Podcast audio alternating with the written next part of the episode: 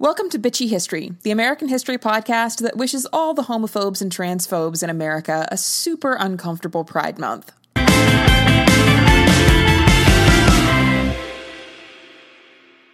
Okay, so like episode 9, I am starting with the show updates because if I wait until the end of the episode, some of you will miss them because I know you aren't all staying till the bitter end of the show. The first news is that Bitchy History will be transitioning to one episode a week at the beginning of July.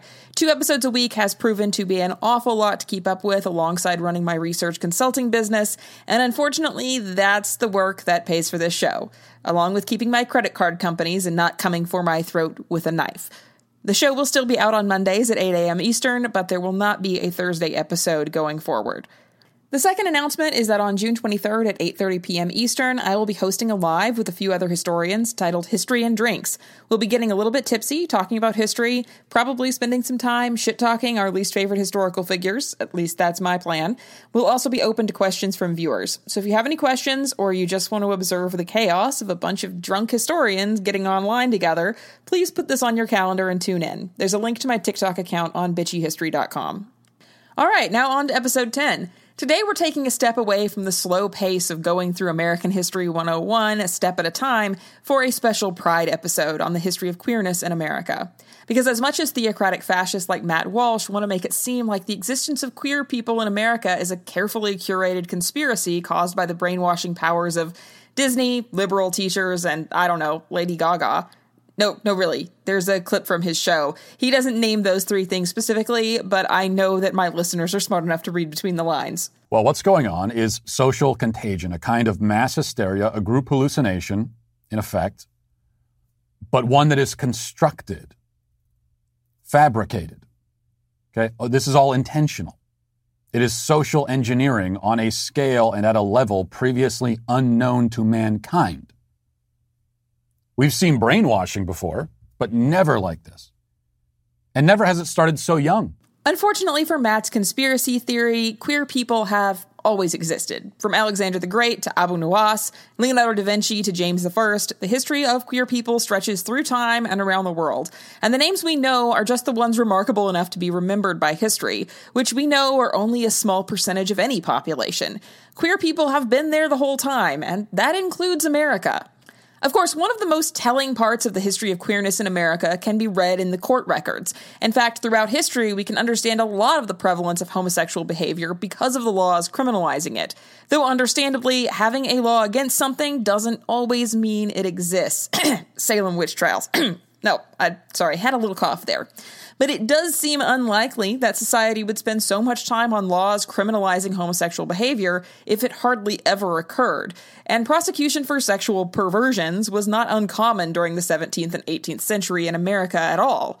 For instance, in 1636, Reverend John Cotton proposed that sexual relations between women should be included in the definition of sodomy for the first time ever. He proposed this wording specifically unnatural filthiness to be punished with death, whether sodomy, which is carnal fellowship of man with man or woman with woman, or buggery, which is carnal fellowship of man or woman with beasts or fowls.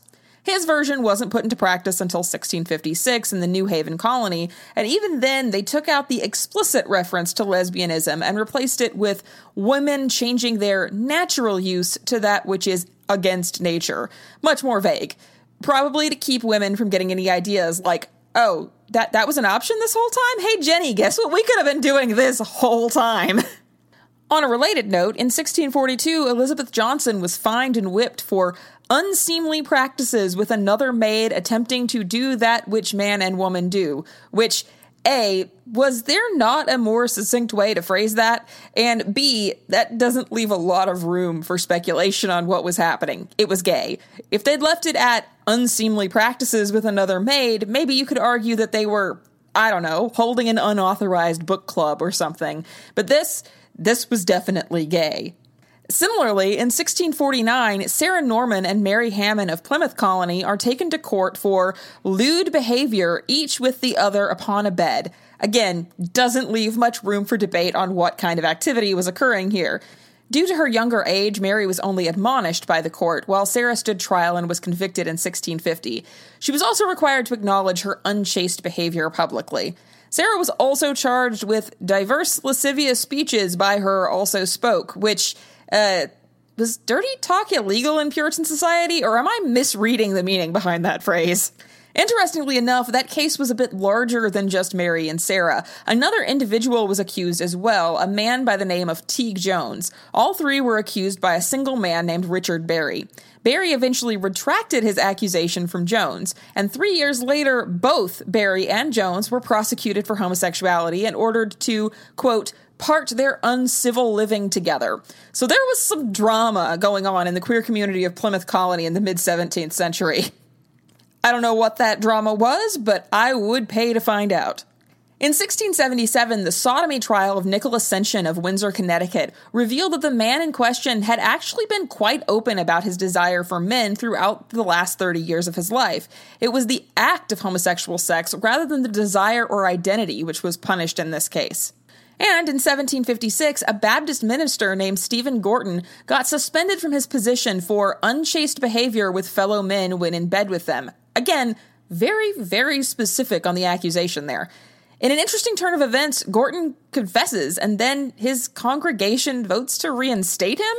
A far cry from the Baptist church I grew up in. The youth pastor told us regularly that gay people would burn in hell for eternity. So clearly, gay people did exist, and while some went to jail or were executed during this period, undoubtedly far more were able to live their lives in relative privacy and peace, though hardly out and proud in the modern sense. Records exist from letters and diaries, both written by queer individuals and heterosexuals who had interactions with the queer community over these two centuries. The number of examples of this spikes in the 19th century, while the records of arrest and punishment seem to dwindle, but not the records of their lives. So, for the moment, let's move away from the court transcripts and talk about the people who actually got away with being openly gay, at least to some degree.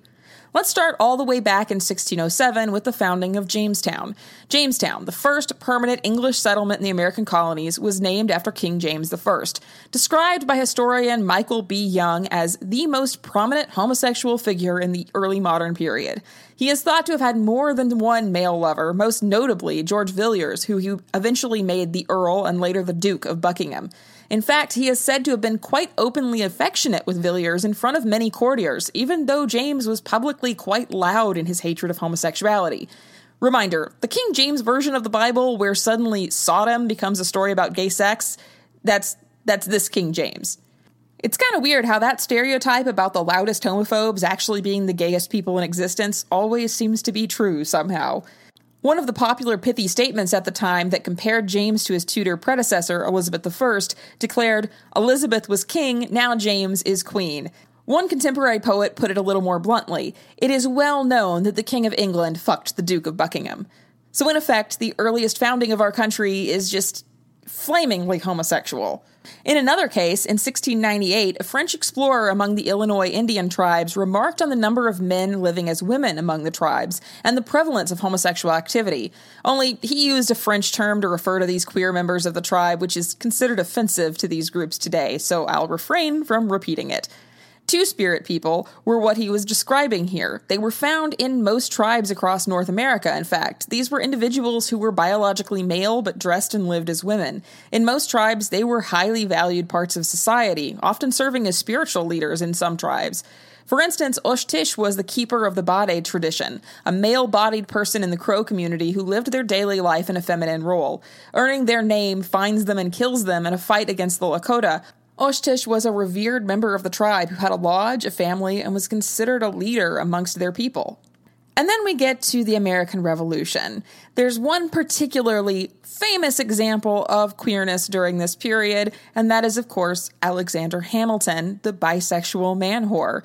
He writes to his friend, John Laurens, at one point that, I wish, my dear Laurens, that it might be in my power by action rather than words to convince you that I love you. And you know the opinion I entertain of mankind, and how much it is my desire to preserve myself free from particular attachments, and to keep my happiness independent of the caprice of others. You should not have taken advantage of my sensibility to steal into my affections without my consent. If that wasn't romance, I don't know what romance is. Of course, then this letter gives us a very strange aside in which Hamilton asks Laurens to help him find a wife, knowing that it will be difficult for Laurens to find one that meets Hamilton's expectations. Hamilton ends up telling him, to excite their emulation, it will be necessary for you to give an account of the lover, his size, make, quality of mind and body, achievements, expectations, fortune, etc.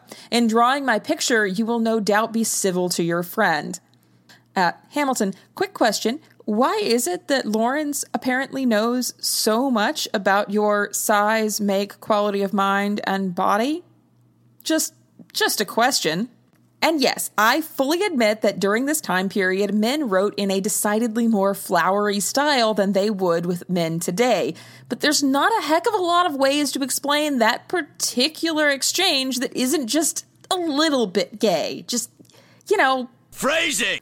I could go on about the letters between Hamilton and Laurens at length because I am engulfed with laughter at the audaciousness of them every time I read them, but nothing says I can't do another episode on the queerness of the American Revolutionary period in the future, and I certainly will. I was planning to discuss Baron von Steuben today, but honestly, he deserves basically his own episode. Suffice to say that he used to have pantsless parties at his house with the male soldiers, and was, for the 18th century anyway, so out of the closet that I am shocked. Whenever people want to get all toxically masculine about the military, I just remind myself that the father of the American military was a very gay man.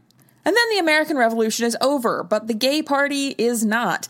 In 1798, a Frenchman living in Philadelphia named Moreau de Saint-Méry writes that the women he has met are not at all strangers to being willing to seek unnatural pleasures with persons of the same sex.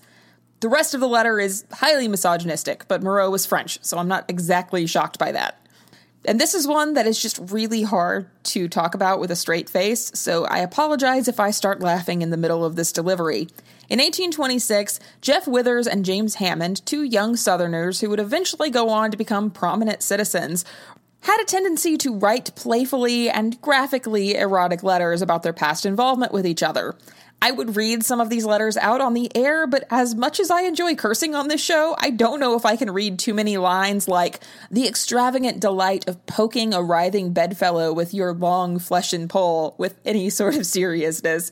These letters make most romance novels look downright puritanical. You have been warned should you decide to look them up for yourself. I take no responsibility for this. And then in 1857, Charlotte Cushman, an actress famous for playing male roles, begins living with a sculptor named Emma Stebbins. It was the last in Cushman's long sequence of relationships with women and the longest lasting. The two remained together until Cushman's death in 1876. Stebbins was famous for such statues as the Angels of the Waters in New York Central Park, which was the first public art commission ever awarded to a woman in New York City. In one 1858 letter, Cushman alludes to marrying Stebbins, noting, Do you not know that I am already married and wear the badge upon the third finger of my left hand? A clipping of Stebbins' obituary from the New York Tribune contained this statement Miss Stebbins' name is indissolubly linked with that of her friend Charlotte Cushman, with whom she formed a close intimacy soon after taking up her residence in Rome. They lived together, traveled together, and worked together for many years. It was one of those romantic and abiding attachments which indicate a genius for friendship. Miss Stebbins watched over her friend in her late illness and became her loving and appreciative biographer. Since the death of the great actress, her own health has been declining. Yeah, sure, they were just friends. And of course, some queer people never got the chance to formalize their relationships or live together. In 1859, Addie Brown and Rebecca Primus two African American women living in the North began their loving correspondence. About 150 letters written by Brown to Primus exist today in the Connecticut Historical Society's collection, many containing very amorous statements. Their early letters contain sentiments such as, I never shall love any person as I do you, and wishing that I was in your loving arms and you would be imprinting sweet kisses. They lived separately during this correspondence, but Addie often thought of the life they might have had if one of them was a man. Addie wrote, It seems I can see you now, casting those loving eyes at me. If you was a man, what would things come to? And in 1890, Frances Willard, a white temperance activist, wrote in her autobiography The loves of women for each other grow more numerous each day, and I have pondered much why these things were. That so little should be said about them surprises me, for they are everywhere. In these days, when any capable and careful woman can honorably earn her own support, there is no village that has not its examples of two hearts in council, both of which are feminine. Other partners had many, many long years together. For nearly 40 years, Hull House founder and Nobel Peace Prize winner Jane Addams maintained a romantic relationship with Mary Rozet Smith. Addams and Smith traveled together, shared the same room and bed, and owned property together. Addams consistently addressed Smith as dearest and used phrases such as, I am yours till death. Mary Rozet Smith passed away in 1934 due to pneumonia, and many at Hull House were deeply concerned about how Jane Addams would continue without her. Reformer Alice Hamilton wrote to her sister expressing her concern. I told Mary that she must get well, that she could live on without J.A., but J.A. could not live without her. Her concerns were proven correct when Jane Addams passed away only a year later in 1935. Jane once wrote these words for Mary the mine and thine of wedded folk is often quite confusing, and sometimes when they use the hours it sounds almost amusing. But you and I may well defy both married folk and single to do as well as we have done, the mine and thine to mingle. Wow, uh, sorry, I got a little emotional there. Had to go and get myself a tissue. In 1895, Angelina Weld Grimke, distantly related to the Grimke sisters of abolitionism fame, was a young woman who would become a celebrated poet and important forerunner of the Harlem Renaissance. At the age of 16, Grimke wrote to a friend, Mary Edith Carne, Oh, Mamie, if you only knew how my heart beats when I think of you. I know you are too young now to become my wife, but I hope, darling, that in a few years you will come to me and be my love, my wife. How my brain whirls, how my pulse leaps with joy and madness when I think of those two words, my wife. Angelina's poetry was marked by her desire to love and be loved by another woman, writing words like, Little lady, coyly shy, with deep shadows in each eye, cast by lashes soft and long, tender lips just bowed for song, and I oft have dreamed the bliss of the nectar in one kiss. In 1896, Sarah Orne Jewett publishes Martha's Lady, a short story celebrating the redemptive power of love between women. Many of her works featured relationships between women, and Jewett's letters and diaries reveal that as a young woman, Jewett herself had close relationships with several other women. Jewett later established a close friendship with the writer Annie Adams Fields and her husband, publisher James Fields. After the sudden death of James Fields in 1881, Jewett and Annie Fields lived openly together for the rest of Jewett's life in what was then termed a Boston marriage. I could go on to add countless other names to this list, but my point is made. Throughout American history, from the native tribes who were here long before European settlers came to these shores, from the first settlement to the men who helped found this country and every decade since, queer people have been a part of the story of America. We aren't new. We didn't spring from the rainbow merchandise on shelves at Target. We've always been here, whether behind the scenes, training the American military to win a war with Great Britain, or winning Nobel Peace Prizes for activism. The history of America would look far different without us. Those who ask why there are so many more of us now than there were in past generations are missing the point. We have the freedom now to be ourselves, to publicly love and live as our true, authentic selves in a way that society denied our previous generations. The ancestors of the queer community were lost to silence and societal shame. The elders of our community were lost to AIDS and gay bashing. My generation is one of the first to be able to live openly. So, yeah, you see more of us than you did in the 1950s. Get used to it. And as a special message for men like Matt Walsh and other conservative commentators like him, there's no brainwashing going on. I know it would make you feel better about the thoughts in your own mind if you could blame it on Disney and rainbow capitalism and drag queen story hours, but those thoughts are your own. I recommend therapy rather than spewing all that self hatred out into the world. On another note, though vaguely related, I got into a scuffle with your average white straight male on TikTok last week who was absolutely sure that I was only a feminist because I'm too butch for men to find attractive. First of all, I am by no means butch, and secondly, as I told him, I'm a lesbian, dingus, which kind of means I don't care what men think of me anyway, and it definitely has no impact on my feminism. But please, go tell Gloria Steinem that only butch women can be feminists. You'll get a laugh, I guarantee it. But to get to the point, I told this story to a few friends, and one of them decided that I'm a lesbian dingus was the most hilarious response I had ever made online, and has made me a graphic that I can use. I'm considering making some merch for the show using it. Would anyone but me wear that? I know this was a slightly shorter episode than normal, but there's a compelling reason for that. Thursday's episode is an hour long. On Thursday, I'm having Amanda Timpson from the TikTok channel Yesterqueers on the show to talk about the history of drag in America. So you're not just going to be listening to me talk for a whole hour. It's going to be a fascinating episode, and I know that because it's already been recorded. Thanks for tuning in to hear me bitch about history, and I will see you back here on Thursday.